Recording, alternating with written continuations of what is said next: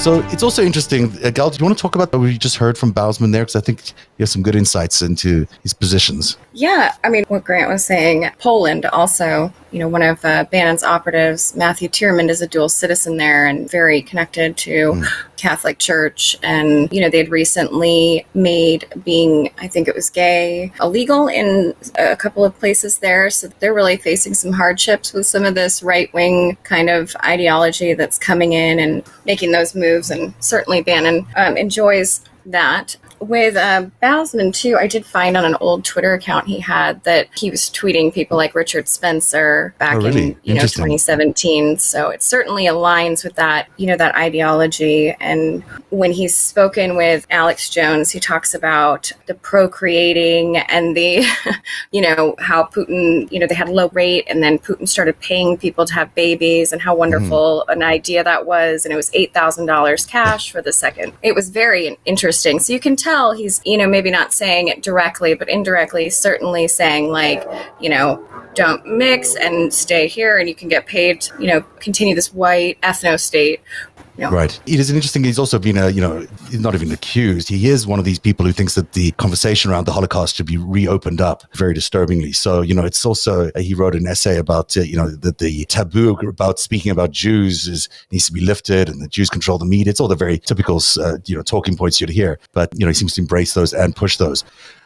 Let me read something for you from yeah. Newsweek. Mm-hmm. Okay. It was published shortly after the Charlottesville riots by all the white nationalists. And I'm just going to, it's a one paragraph excerpt. And this is about Richard Spencer. As soon as you showed Dugin, I was like, oh, I got to tell these guys Richard Spencer is very connected. Mm-hmm. Uh, in 2014, Richard Spencer invited Dugin to an international far right conference he planned to hold in Hungary.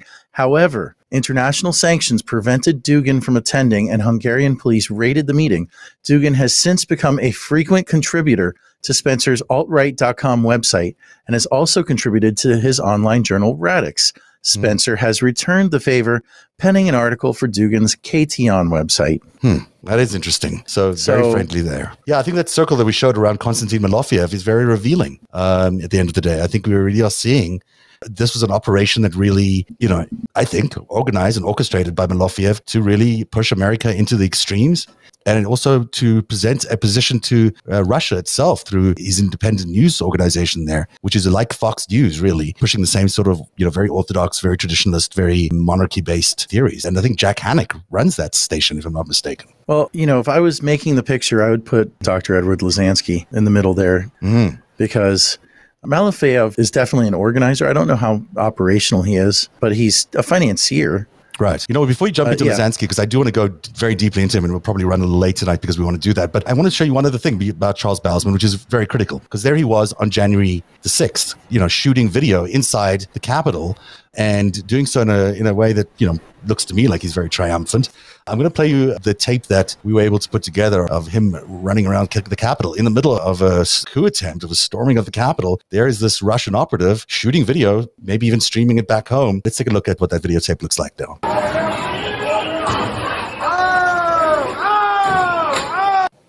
Oh wow, he was at that uh, area.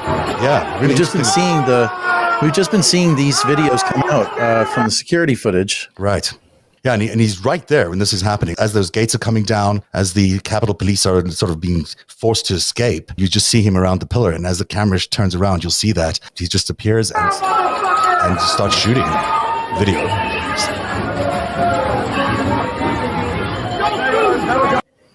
That's him with under that arrow there. And that's right close to the action. I mean, it's really surprising that he could get in there so early. Just holding up that uh, phone, constantly streaming or shooting video.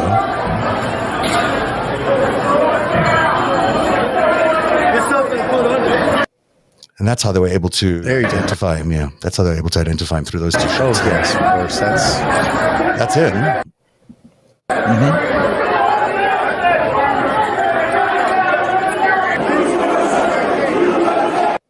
Actually, I'm going to throw Carter back in here. I don't know if Carter here. It's still. I know Carter. You've uh, you know uh, Charles Bausman. You've spoken to him. You've met him. Is that him that we just saw in that video? Yeah, that was definitely him. And, you know, I spoke to Charles after the SPLC story came out. He said he was at the Capitol. Uh, his claim was that he was there, uh, you know, filming it. He had been contracted, I guess, by a Russian TV news station to, uh, you know, go document stuff. Hmm. Which one did he say? I don't recall. He did an interview with them like it's from his house. I don't know if you guys came across that. It's like 30 minute piece. Yeah, if you've seen that, I yep. believe it was that station. Well, that's what we're trying to play uh, here. Rossiya, so, yeah. R O S S I Y A. Rossiya. Rossiya. Rossiya. Rossiya one. Mm-hmm. And I think oh, it's that's interesting. Channel one. Too. That's the Putin channel, basically. Channel yeah, one in Russia. Putin channel. Yeah. Yeah. A lot of his footage is in that channel one he shot one in Russian. Um, it was all in Russian. And then he had it all translated. It's almost like he reshot it and then maybe shot it twice with him speaking English sometime in like late July or, and then I found it just about a month ago. But it's also interesting to note, just knowing that, you know, he's kind of frequents the uh, alt right, I guess, younger generation circles that in those clips, he's very close nearby the Groypers. Which is what? Tell so what just something to note. I mean, it, what's the, the Groypers the, are? Your, they're your open neo Nazis. Okay, all right, interesting. I mean, pretty much. Uh, Nick, Nick Fuentes. Fuentes. is the group. Yep. Mm. So it's interesting. This guy basically came out there to Pennsylvania to really start shoring up at the extremist neo-Nazi movement in America. It seems to me. You know, he had this meeting with the National Justice Party. He started talking about Holocaust denial in Russia Insider. You know, themes he keeps picking on are very common to those groups. Is that your understanding, uh, Carter, of what he was doing? I mean, aside from running this magazine or this online magazine, he says it was a movement that he was beginning, political movement of some sort. So is that what you're thinking he was doing?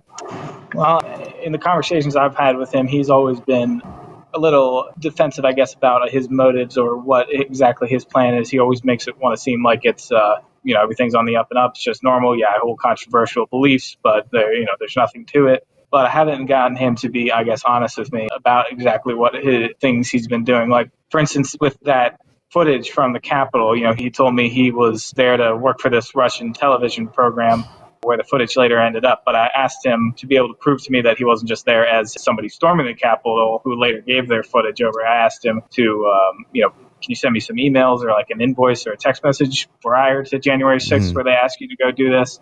And, you know, he never provided me that documentation. So, and I say that to kind of illustrate you know, how he approaches. Good question, by the way. Yeah, that is a good question. That, that's a great question, but let me help explain what's going on there a little bit, uh, what's going on under the hood. Because okay that document would be incriminating. Right. Okay. Mm. You see, there's this law in America. It's called the Foreign Agents Registration Act, and it applies to people who advance the interests of a foreign person, corporation, or government, uh, specifically in the public arena. So there's part of it that's just lobbying, right? For example, Novartis Corporation gave, I think, a million dollars or some large sum to Michael Cohen many years ago, and potentially he may have violated FARA by speaking with the executive branch about their interests. They're a foreign corporation. He didn't register under FARA or the Lobbying Disclosure Act. Hmm. Um, the LDA that. kind of covers that activity a little bit. But, you know, being a foreign press agent and publicist is something that's covered under FARA and it's especially it's specifically covered when you're doing it inside of the United States. And of course, there's you know people that are actually working directly with governments could be accused of what they call espionage light, Section 951, which is uh, being you know there's a stronger one. There's just espionage, but it's like being the unregistered agent of a foreign power versus right. you know being a publicist or lobbyist. It's like FARA is a you know they treat it more civilly, where they say okay you did this, you made a mistake, and now you got to register, you got to disclose everything. And, you know, if you don't tell the truth, then you could be in trouble. Right. But the unregistered agent one is like Maria Butina, where they charged her with being the agent of Russia, mm-hmm. carrying out the government of Russia's plans. And then they convicted her, sent her to jail for a year and a half. So and he actually brought her up. One of the reasons he told me he was hesitant to come back to the United States. You guys know he left after January 6th and in Russia, obviously. Mm-hmm. One of the reasons yeah. he told me he was hesitant to come back is because he didn't want to find himself in a Maria Butina type situation. That was one of his concerns that the FBI would do that to him. That would be a real concern. But, you know, he always wants, in my conversations with him at least, he's always wants to give the impression that his activities are always grassroots and there's nothing nefarious behind them, of course. but then you know he'll never provide anything to back up that narrative. Yeah, and you know, then he runs off and does a, a documentary with Russian st- uh, state television with all that footage. It doesn't sound like he's just an uh, you know a grassroots activist. One of the things that they're investigating Rudy Giuliani for is his involvement with a movie that was mm-hmm. being made, you know, with OAN. So, I mean, it's one of these things where, you know, he's probably fairly familiar with these laws people in this space tend to familiarize themselves and the crime is knowingly and willingly not registering as the agent of a foreign power or the publicist etc right, so right. Interesting. You know, he probably is grassroots in the sense that he's like this astroturf mat, and then he tries to throw some grass on top of it. Mm-hmm. mm-hmm. Right? That's exactly. that's that's the kind of grassroots that I've seen a lot of from Russia because you'll see these propagandists who have like they have a circle of readers about this big, and, you know, you look at like some of them used to have page counts because that was like the old style of doing a blog. You'd have the page count there and you'd be like 900 readers. but, you know, you have to think about this 900 readers is 900 people. If you filled them a room with them, it would be pretty packed.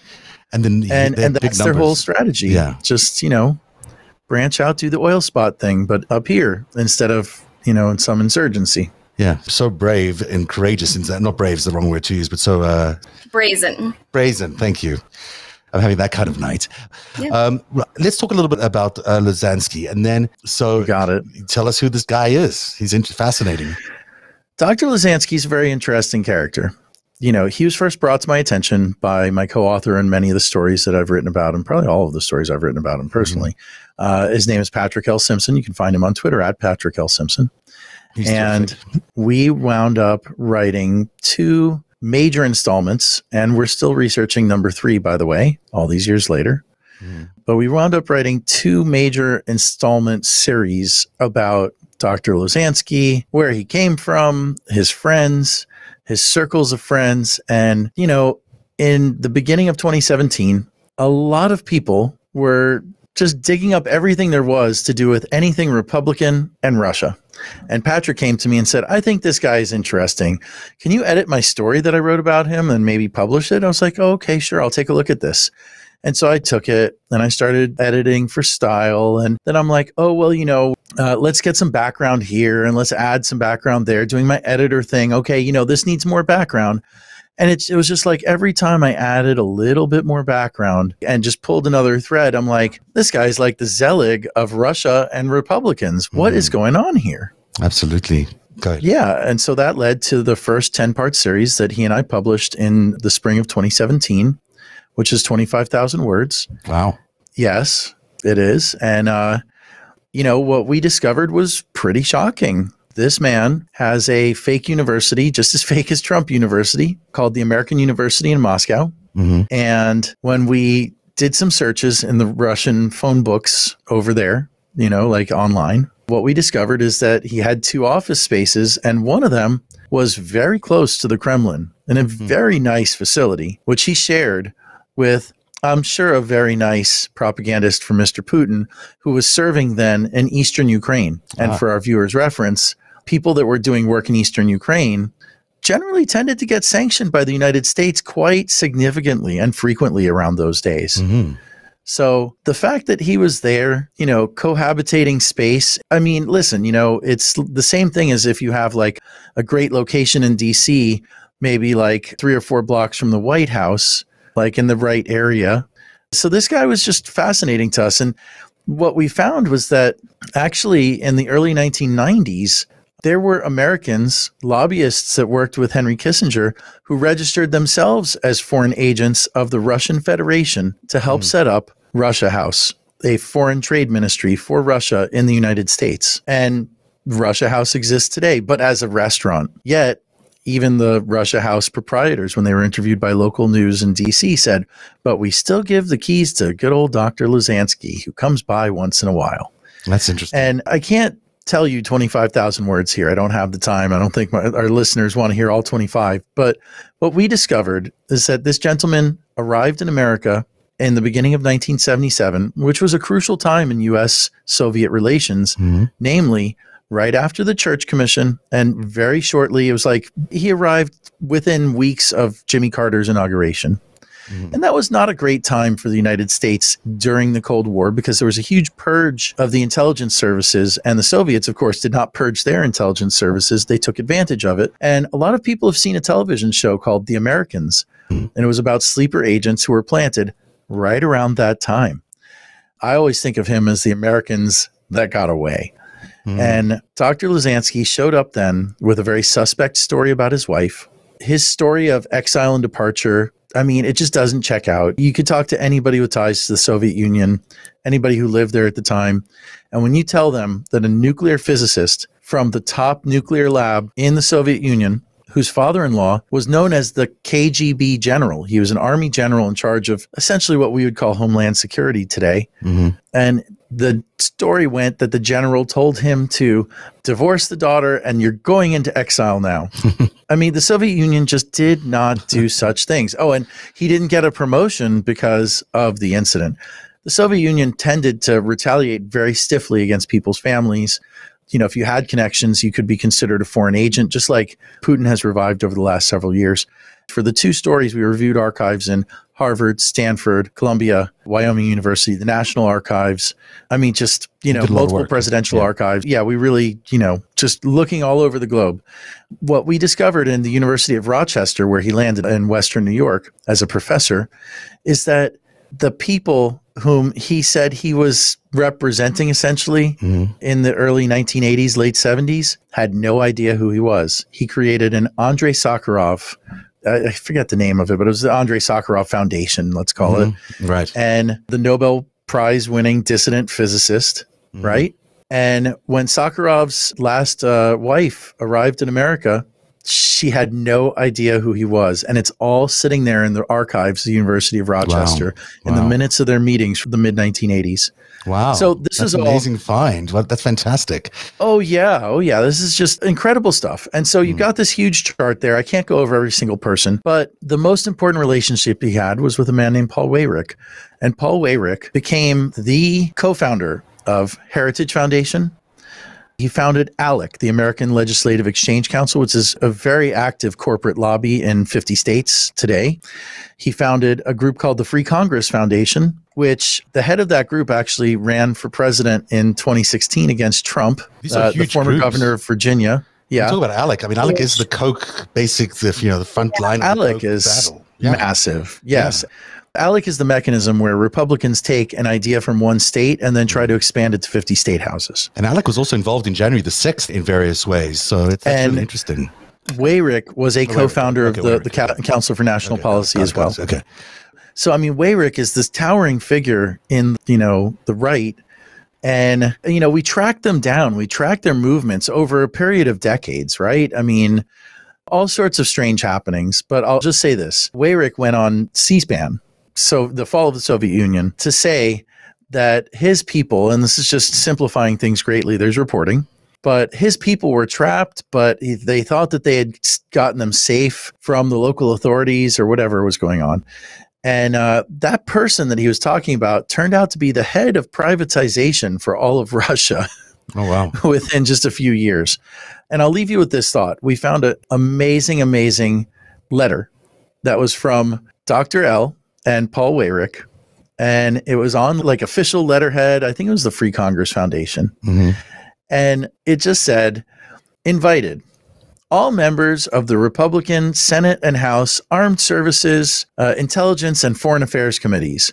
We're going to have lunch at so and so in the House office building to talk about how we're going to help restructure the Russian military, police, and security services. Mm-hmm. Do attend. and that's something we found in the University of Wyoming because they maintain Mr. Weyrich's archives. Oh, that's so interesting. What an interesting archive so, to get. So this guy Lozansky is just very fascinating, and he was very, very mainstream for many, many years. Mm. Um, he taught at the Sorbonne, the, you know, not taught, but lectured at the Sorbonne in Paris. But it's also interesting um, that he's um, very tied to to Charles Bausman. I mean, and you look at the. Well, Bausman would be just one of his subordinates, let's say. Mm. Edward Lozansky is really the more important figure. Bausman is just somebody out there putting the ideas out there. It's like one of the troops throwing shot down the field, right? right. Dr. Lozansky actually wrote the book that is the doctrine that they used over the last 15 years to engage in a propaganda war against the United States. I mean, the book is literally called Russian Ethnic Lobbying in the United States, and it was published, we've discovered, by the Ministry of Foreign Affairs publisher whenever we bring this up to somebody in the field, they just find it incredibly, incredibly suspicious. All of it. Well, you also had this organization, right? The uh, Compatriots organization. I can't remember the exact name. KSORS. Uh, yeah, KSORS, which was oh. the, the know, uh, coordinating uh, yeah, Council right. of Russian Compatriots. Compatriots. Right. Which, which was yeah, for a long time was died. a decent organization. It was like did, did actually decent work, I think, or so they claimed. But then so, somewhere along the line, flipped into a complete Russian intelligence op.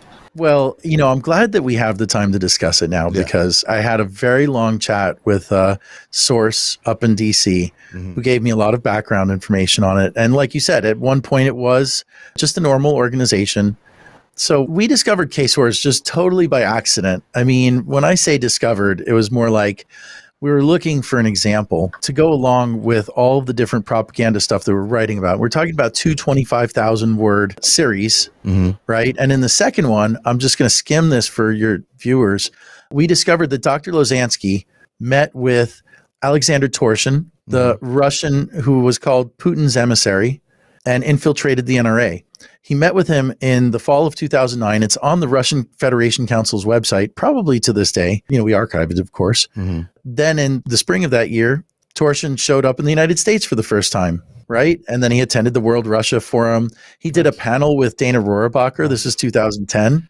Right. So, you know, we actually like predated, like the Washington Post found what this guy, Torshin, had been doing in 2011, but we filled in all the blanks before that. Hmm. And he goes back to Lozansky right. a miracle, right? I mean, he actually was trying to make contact with Sarah Palin's office in 2009, of all things, and did make contact with the lieutenant governor of Alaska. This is interesting that the, the organization KSORS is no longer really operating. That the FBI well, actually, has been investigating them a lot, right? And specifically yes. the financing. So to well, such extent, down. they claim to be harassed and that they've decided to disband. Is that is that what correct, you've been yes. finding out about them? So when I first reported on them with this series, which mm-hmm. again I wrote with uh, Patrick L. Simpson, mm-hmm. you know, when we first found them, I actually found them mentioned in an article in I believe it's Kommersant, which is one of the bigger Russian uh, newspaper online mm-hmm. news sources, and they said that their organization was coordinating with the Russian Ministry of Foreign Affairs and that they were, you know, doing so great that they had even gotten nonprofit status in the state of New York. so I took that, and at the time we were speaking with President Biden's, uh, then Vice President Biden's former national security advisor, a gentleman who was the NSC Russia specialist for a while and also held the position of Assistant Secretary of Defense for conventional weapons negotiations, I guess, or oversight, uh, specifically related to Russia. You know, like missiles and yeah, such. So in the middle and things. Very much in the middle of things. He actually just got Senate confirmed as the ambassador to the Organization for Security and Cooperation in Europe, OSCE. Mm-hmm. Which means that Ambassador Carpenter is actually one of the people negotiating with the Russians this week about mm. what is happening in Ukraine. So, Dr. Carpenter was a wonderful source for us. I have to tell you. And, uh, you know, I presented KSORS and our writing to say, well, do you believe that this is a potential example or a good example of an unregistered foreign agent, mm-hmm. like a group that is operating on behalf of foreign government in the political propaganda space? I mean, you know, I didn't go so far as to say, do you think that they're like unregistered agents like Butina? But basically. Yeah, and he just said, yeah, you know, based on what they're saying here, they're saying that we're just doing what the Russian foreign ministry tells us to do. Mm. That looks pretty odd, mm. right? You know, this was like part five of a 25,000 word uh, series. So we put it away, and that was in May of 2018. And then we spent the next month fact checking and copy editing and story editing for, you know, 25,000 words. It's a book, like you said. Mm-hmm. That's about a 130 page long book. And so, of course, this was part five. And we get to the end and we're like, well, let's check in on KSORS and see what they're up to. And we go to their page and there it is. They've just put Dr. Lozansky on the board. Unbelievable. Talk about political I, science. I actually, I might have chapter six for you, Grant. I just thought I'd let you know because um, it collides with a story that I was able to break. I'm sure I didn't see him on your spread there, but Mikhail Margulis, he just passed away in mid November. Mikhail Oh, yes, yes, I saw about that. Yes. Was who, yeah, he died. He was part of KSORS back in 2018, around then. Um, he had multiple organizations in Florida before he died. Um, he died two days after his business partner, Keith Ingersoll, was indicted on 41 charges of wire fraud. And I'm so glad you're bringing the story the up. Joel Greenberg case. Yes. it's and, connected and to shut down right after that, Yeah. by the way. How is Yeah. it connected to Joel Greenberg? yeah, and actually, sure. Well, Keith Ingersoll received a like a bunk contract from Joel Greenberg's tax office. He's very involved in Central Florida politics, South Florida politics. I've spoken with sheriff's candidates over there that dealt with him, and Jacob Engels and Roger Stone, and some of those guys. And then when you talk about, I'm looking actually at Mr. Simpson's one of his pieces that you guys did. I noticed you bring up Kate Ferranda, and I have a Katerina Ferranda who went to Belarus with Mikhail Margulis for a blockchain agreement, a crypto nebula with uh, Alexander Landa, who was also in trouble for kind of uh, stealing from elderly people. So I might have a few chapters to add for you. Um, I think that's interesting. But, is, is- yeah. is, that right? oh, he just Ingersoll? died. yeah. No, no, no. Ingersoll is still alive. Oh, Uh, sorry, so Mikhail yes. Margulis died. Margulis died. Yes. And Margulis is, is considered, I think, amongst people who know these things, you know, another operative for Russia. And it seems to me like that's Well- not an inconsistent thing with his death. I mean, I'm sure Theme, it was a natural yes. cause and whatever, but, you know, sometimes and he's are. a very Well, he was old. spiritual, religious. Yeah. he was old, sure, but he also was just in Kiev, Ukraine, like two weeks before he passed away, and he looked fine to me. He was handing out Mhm. food and stuff. But one thing I will Bob say is Saget that looked uh, good this weekend, I heard. So, you know, I think it happens. I mean, yeah, COVID. But, But- um, but- he actually wrote, he's the one who said that he went and prayed with the KGB. So he's the one who was in, you know, with Gorbachev and he was praying. He's got a whole thing. I mean, I've got it everywhere. If I can send it to you, I'm happy to send it over to you. But it's the old Christian Today magazines from the early 90s, 92, I think it was.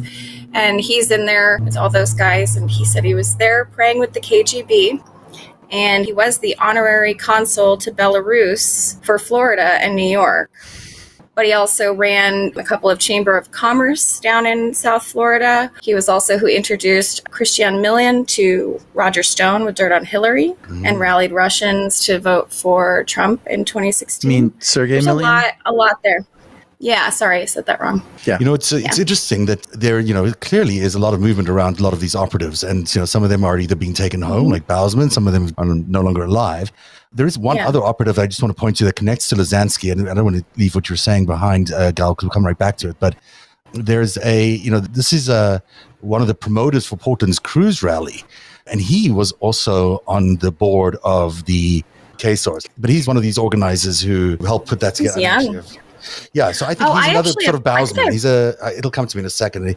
like I said, I, I spoke with somebody who had been involved and left the group because it was becoming not on the up and up. Mhm. And what he said was that, you know, a lot of this was based on the line of propaganda that Kremlin loves. I mean, they just come back to it over over, over again, which is uh, the bridge over the, over the River Elbe and the Great Patriotic War. And they were involved with something called the Immortal Rev- Regiment, which was this authentic commemoration in Russia. And they kind of hijacked it and turned it into a propaganda centerpiece. And I mean, that really explains probably 95% of the people involved with KSORs. But then there's the folks like him, there's the Lozansky, there's the Olga Zadaspina, and, you know, Margulis and the others who were using the group for their own nefarious His name is Sergei Gladysh, uh, G L A D Y S H. Yeah. He's an interesting guy. Uh, definitely uh, had you know some sort of fake front uh, organization in Seattle, I think, or Portland, uh, where they were running these sort of similar things that Bausman were doing. They were sort of on the you know trying to organize these rallies in support of Trump and, and doing these kind of events that would make you know would, would have people show up. So it's interesting that the that cruise rally was one of his. I'm not sure if he's still in town. I have seen a picture of him and Anna Chapman together. Which is interesting um, in terms of connecting him to former Russian agents or Russian agents in general. So let's leave it there Well- because we, there's so much more we got to talk about tomorrow. If you're able, to I have a back. pretty little bow for you, though. Uh, okay, give us a bow. have a- Okay. I just to wrap in all of our people is um, we'll just tell you who Keith Ingersoll's aunt is, and that is Paula White. Oh, the the, the, the pro Trump preacher, the yeah, really extreme one that became his advisor. Yes, yes. Oh, wow. Yeah, and I will say in that video with Charles Bausman, she's featured in it, so we can talk about that tomorrow. That is going to be great because we're going to get a look at this video. Now we've got all this done. All that video that I couldn't get paid today. It's great. Everyone's going to know what's going on. By tomorrow, you'll all be studied up and we'll play some of these incredible videos, so. the clips that we have. And they really are incredible because they give you a real insight into the propaganda game that they're playing also in Russia. A lot of this is being used in Russia to convince Russians that America is, you know, in such a terrible state and that democracy is such a disaster. So it's a two front propaganda war. And certainly it's interesting to see that there's all these you know, a lot of these people aren't in town anymore. Bausman is not uh, resident anymore in your part of the world there in Lancaster. Is he, Carter? And I spoke to Michael Edison Hayden today, who said that the uh, properties, the million dollars worth of properties that he bought in your area, still haven't been sold. Uh, they're just sitting there empty, apparently. No, yeah, he hasn't been in town recently. I believe he still owns, owns the properties, uh, but yeah, they might have some taxes due on them. I need to check on that. That's really interesting. Um, Maybe you get a good all, deal. Yeah. Thank you to the three of you for being here tonight. I think it's been really interesting to be able to put, put these pieces together because, you know, a lot of people have never heard of Lozansky. I mean, I know I've been bugging you about him and you've been telling me about him for a long time. But the idea that, you know, he's maybe the central figure in all of this it has not yet been revealed. And it's great that you and Patrick were able to do that and that we can hear some of that here.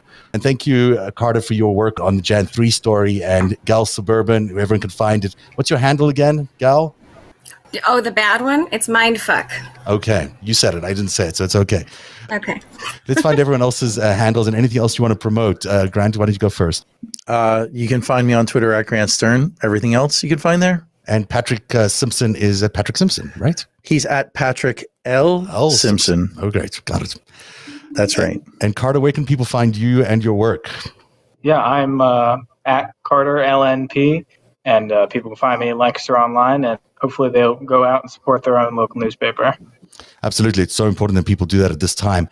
Thank you, all three of you, for being here tonight. Uh, Michael may join us tomorrow, which will be great if he does, because he'll give us some more insight into Bausman as we'll look through some of these tapes that we've been able to find. And there is a great tape of Lozansky and Bausman together where you can really tell the relationship between uh, Lozansky and Bausman is pretty um, handler like, maybe. So, you know, we'll play that tomorrow as well as we look at all these different clues we're getting and media we're getting to help us understand the foreign operations that may have been involved not only in the elections of 2016 and in every subsequent election since then, but also maybe in January the 6th and in the coup attempt at the Capitol.